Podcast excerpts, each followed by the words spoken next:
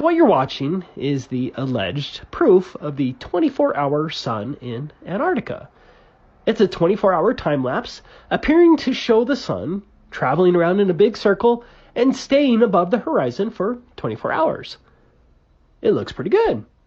The shadows match well, the lighting seems right, the video seems pretty convincing. And the clouds don't repeat 24 hours later like they did in this video where the exact same cloud pattern repeats a day later. It's crazy how much effort goes into faking these videos. Remember the saying, fool me once, shame on you, fool me twice, shame on me? But in this case, the clouds don't repeat 24 hours later. Instead, we're going to be looking at the sun with the same exact sun flares that repeat 24 hours later. I've synced the two segments of the video together. Remember, the bottom video is supposed to be 24 hours later. The clouds are different, and the lighting slightly changes, but the sun flares on the camera are exactly the same. I have freezed a few frames so that you can look closer. I'm convinced these repeating sun flares are impossible as the slightest variation in angles and atmospheric conditions would alter the sun flares.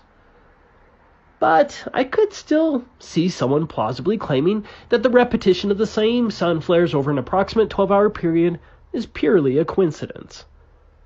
Okay, I highly doubt it, but I can see the very slight possibility. But there is one more thing that repeats, which I refer to as the coup de grace, that proves that this video is indeed a fake. Here's the clip in question. Did you see it? Here it is again. Do you see the lighting artifact flash on and off at the same exact time? Here it is again at a very slow speed.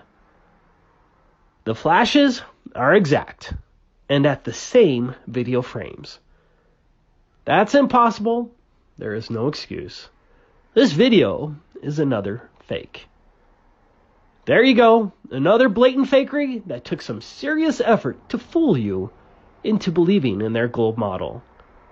How many times will they be able to fool you? Thanks for watching.